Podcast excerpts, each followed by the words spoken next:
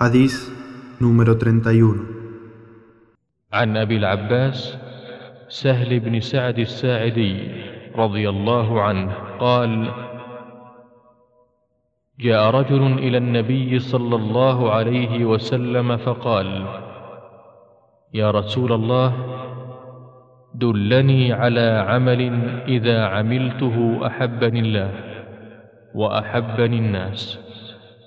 فقال ازهد في الدنيا يحبك الله وازهد فيما عند الناس يحبك الناس.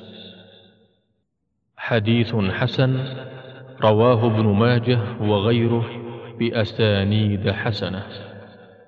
Relató Abu al-Abbas Sahel ibn Sa'd as-Sa'idi radiallahu anhu que un hombre llegó donde el profeta sallallahu alayhi wasallam y dijo Mensajero de Allah indícame una obra que si la hiciera me amaría Allah y me amaría la gente dijo no desees la vida mundanal y Allah te amará.